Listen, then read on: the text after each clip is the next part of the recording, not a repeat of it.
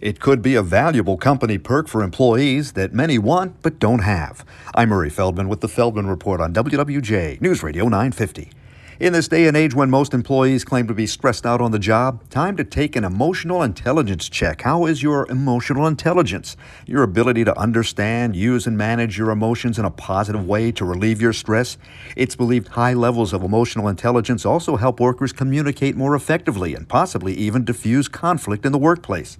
Most workers in the country say they wish their company offered training for emotional intelligence. Only about 10% of companies do.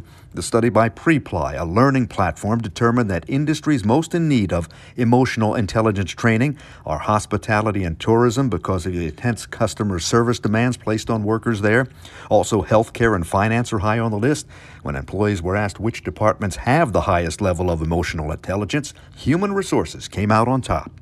With the Feldman Report, I'm Murray Feldman, WWJ, News Radio 950.